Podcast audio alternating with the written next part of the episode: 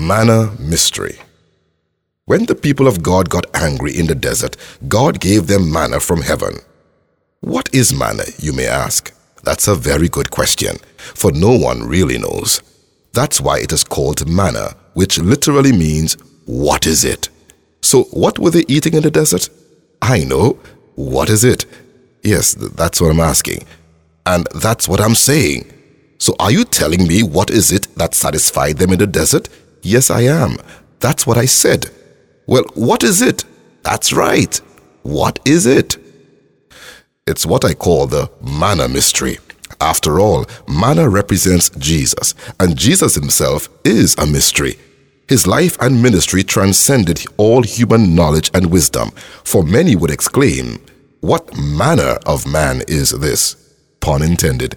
When we consume his life, our life itself becomes a mystery folk will marvel at the miraculous change God has wrought in our lives, and they themselves would exclaim, What is it? I can't seem to put my finger on it. How are you so different? Don't just tell them you have manners, tell them you have manna from heaven.